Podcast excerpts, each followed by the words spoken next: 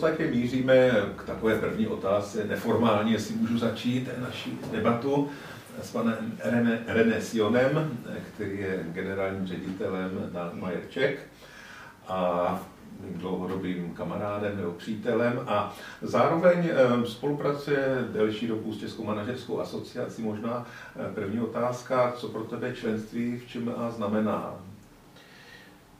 Tak nejsme členy eh, dlouhou dobu, v podstatě tu nejdelší část našeho členství nám, nám mm, by si zpestřil, možná spíš znudnil koronavirus, tak. takže jsme si nemohli užít těch, těch skvělých atributů, která, eh, který manažerská asociace má a, a vlastně poskytuje a, a takový to, to zbližování lidí a, a, a sdílení zkušeností a podnětů tak to ten poslední rok eh, nikoli v manažerské asociace jsme si neužili, ale ty momenty, kdy jsme měli tu možnost se setkat, asi dva roky jsme členy, tak. určitě ten první rok podnětný byl a, a zrovna, vlastně jsem zmiňoval, zase náhodná, náhodnou účast na jedný, jedný z akcí manažerské asociace, která vlastně ve spojení s Virem mě, mě přinesla hodně podnětů, hodně myšlenek.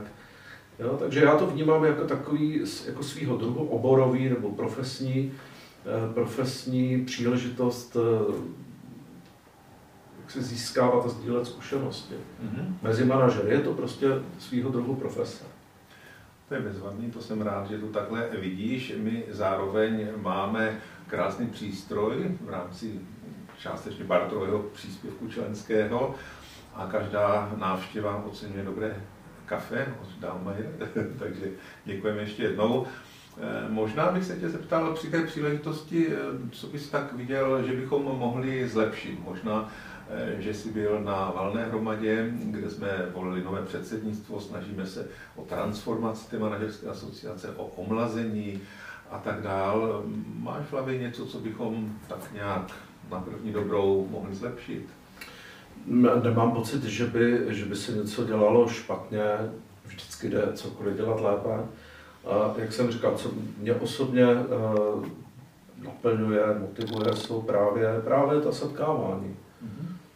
Ať už jsou více nebo méně formální, uh, tak, tak to, to je to, kde se můžu podělit s kolegy, se svými nevím, pochybnostmi, poznatky, ověřit si, jakou zkušenosti mají oni, tak, tak možná, možná jakousi kombinaci třeba formální části, kdy může jeden řeknu, z nás nebo z odborníků přijít s nějakou, s nějakou přednáškou nebo s nějakým tématem, mm-hmm.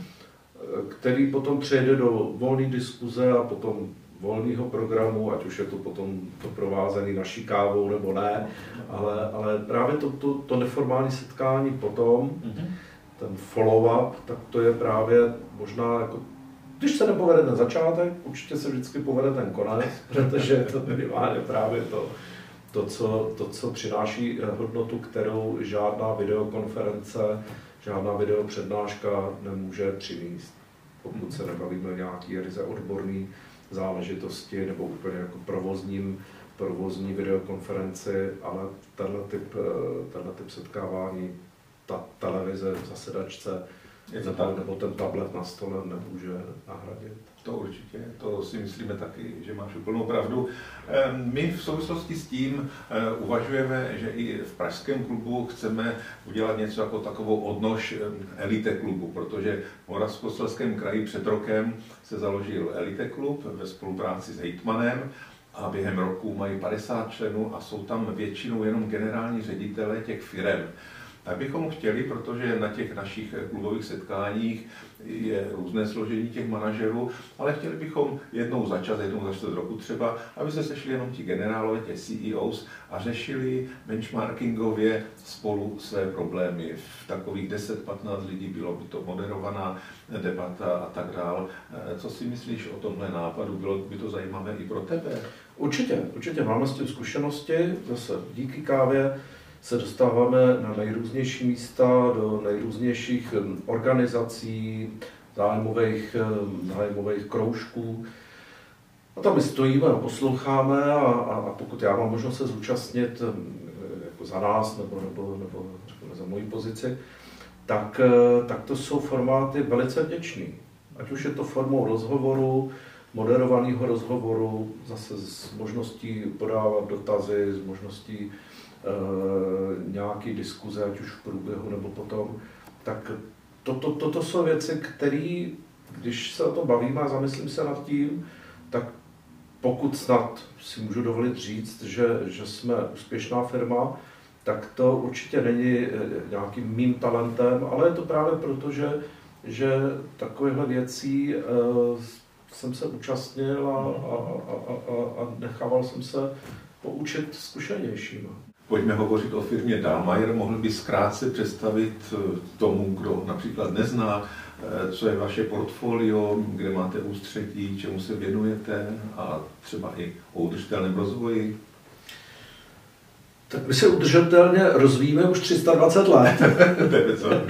takže, takže a přežili jste se. A přežili jsme lecos, tak nám to dává eh, jistou, jistou um, naději, oprávněnou snad naději, že tohleto období eh, tady téhle chřipky nebo téhle pandemie, aniž, aniž to jakkoliv podceňuju, takže uh, bychom snad měli přežít taky a stejně jako všechny minulé věci, které nás potkaly, tak nám, tak nám dali zase nějakou, nějakou příležitost, nějakou výzvu, jak se říká, ten stávající stav eh, zhodnotit, přestavět, přizpůsobit na dobu, která, která přijde po té krizi. Jak se vás teda koronavirová krize dotkla a jestli máte ve své strategii i něco jako krizový management?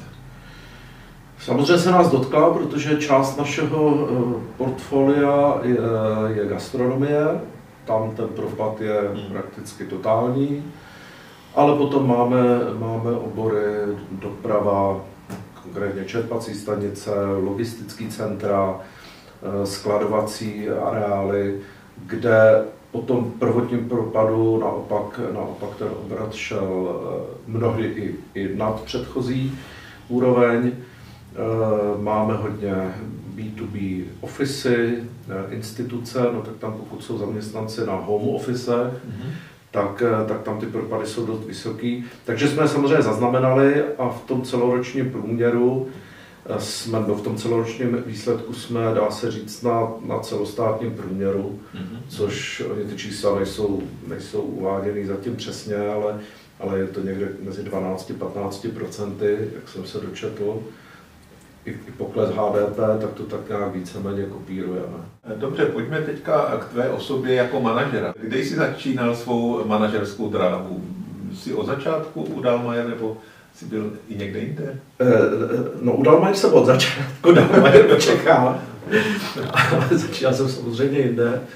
Ehm, v podstatě v 90. letech, potom co jsem se vrátil z několika letého pobytu v cizině, tak jsem, eh, tak jsem začal pracovat pro jednu malou italskou firmu, která, eh, která zastupovala různé italské značky a mimo to i nějaký kávovary a automaty na kávu. Tím jsem se vlastně dostal ke kávě a, a k přístrojům na kávu.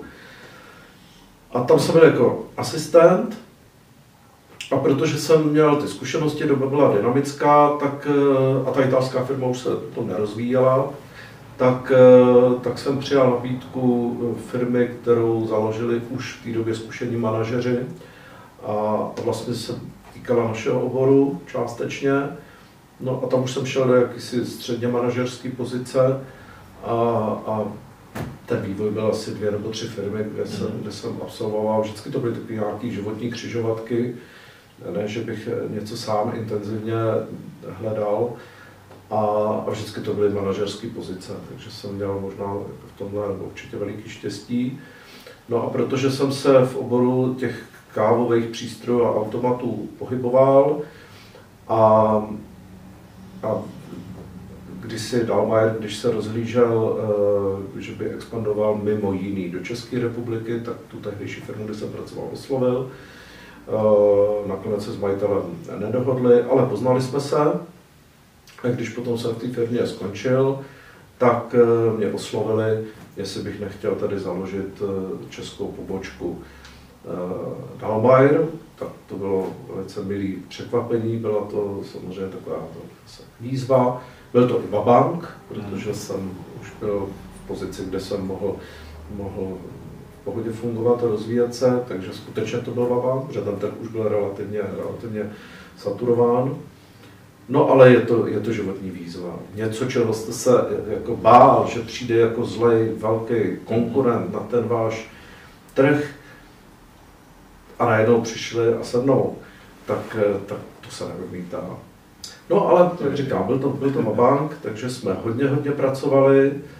Eh, dostali jsme do výjimku skvělou značku, absolutně špičkovou kvalitu, samozřejmě nějaký kapitál na rozjezd.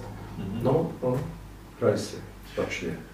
A když vidím ty fotky před těmi 20 lety, tak si říkám, jak jak oni museli mít obrovskou důvěru mm-hmm. těm pěti, šesti dětem. Jak jsme začali ty, ty, ty peníze dát, tam tady dát. No. Jsme děti, na těch fotkách jsme děti. Cítíš se víc být podnikatelem, manažerem nebo lídrem? Nevím, jestli je to pochlebování, ale lidi, který, s kterými se setkávám, tak, tak často uh, mě spíš jako říkají, že, že cítí, že jsem spíš jako lídr a možná, že v té roli se cítím, cítím nejlíp. Hmm. Manažer, určitě jako manažer člověk musí být důsledný, precizní, eh, mít věci pod zdravou kontrolou, ve zdravý míře. A jako podnikatel eh, to si vlastně vůbec neuvědomuju, protože ta firma není moje. Ale všechno, co těch 20 let dělám, tak, eh, tak je to moje dítě. A, a vlastně se lidi diví, že nemám podíly, nebo že, že to není moje firma, protože tou firmou dechám, žiju, baví mě to.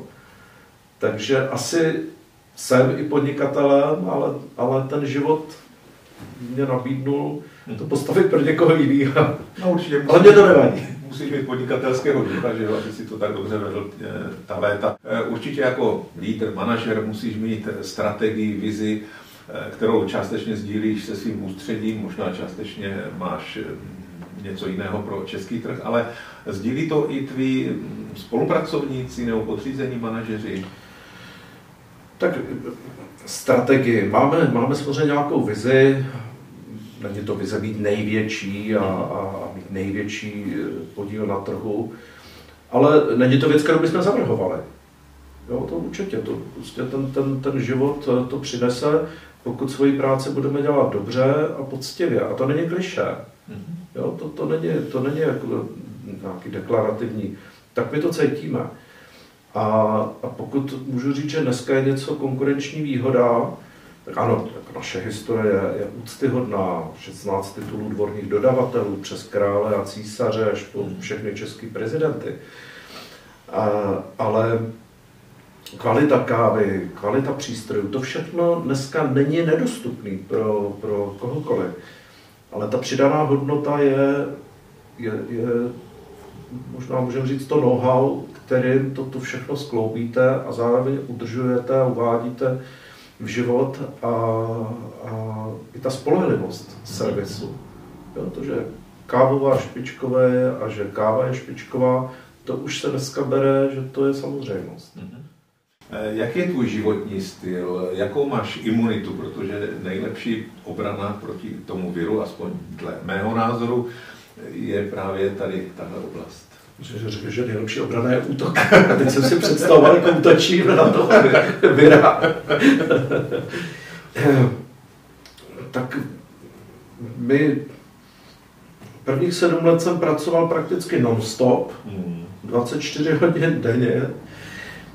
Potom po pár letech, kdy mě zdraví e, trošku doběhlo, jsem zanedbával, tak jsem, tak jsem zmírnil a, a zefektivnil. Potom jsme stavili tady tu budovu, která mě, projekt a celý ten proces taky donutil spoustu věcí delegovat, takže tam jsem se taky hodně, hodně naučil i manažersky.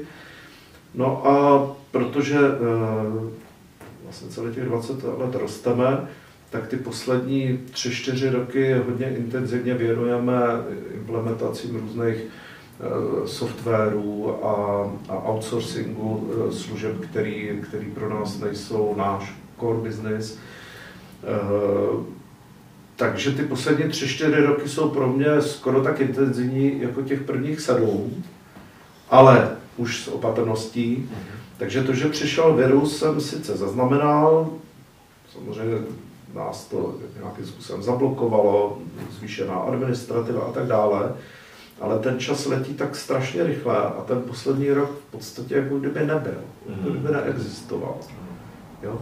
Takže já to sleduju jenom do té míry, eh, do které se mě to týká provozně, z, z, z pohledu na odpovědnost za, za firmu, za naše lidi a jejich rodiny. Proto je si ozdobou mnoha recepcí, jak na hradě, tak u různých VIP eh, lidí. Eh, vidím tady i plno fotografií, máš svoji galerii a tak dál. Eh, takže co ti to dává tahle dimenze, dejme tomu kulturní, společenská, patří to k životu manažera? Určitě, určitě, ale není to, není to ten cílený, cílený stav. Je to zase, je to jakýsi jako doprovodný efekt toho, co děláte a jak to děláte. A díky zase kávě, káva, královský nápoj, to pozor, to není zase opět, to není deklarace, je, je, je to něco, co lidi spojuje. Jdeme na kávu, pojďme na kávu. I když potom bude člověk pít džus, tak ale pojďme na džus, pojďme na kávu. A, a nejenom my, ale i, i naši partneři si uvědomili, že na těch akcích, pokud my tam kávu vaříme, tak ta káva je něco, co co lidi zbližuje, co vlastně říká, akce probíhá. Když káva skončí, tak i kdyby už byly všechny chlebíčky snědený, dokud tam káva je, akce běží. Káva skončila a všichni podvědomě cítí, že nastal čas odejít. Takže to, když jsem se začal poprvé dostávat na akce, mm-hmm. tak, tak bylo díky kávě, díky tomu, tomu servisu, který jsme poskytovali. No a samozřejmě to, co zmiňuješ, tak tak dneska už ne všade vaříme kávu, eh, teda vaříme ji stále víc a víc, ale nejsem na všech akcích, kde kávu vaříme a naopak se dostávám na akce, kde kávu sice nevaříme, ale jsou to akce velmi, velmi příjemný, jak říkáš, společensky eh, to dává jakýsi, jakousi satisfakci, že po těch letech se bez spolu něco povedlo, když mhm. těm organizátorům stojí za to nás tam pozvat i bez té kávy. Já můžu potvrdit, že i na našich akcích, když je tvůj barista, nebo jak se tomu přesně říká, barista. tak eh, že je to takový rituál. Ano, to patří ano. k té akci a tu akci to úplně pozvedne, takže, takže díky za to, že spolupracujeme s tebou a že nás při některých akcích podporuješ. Thank you.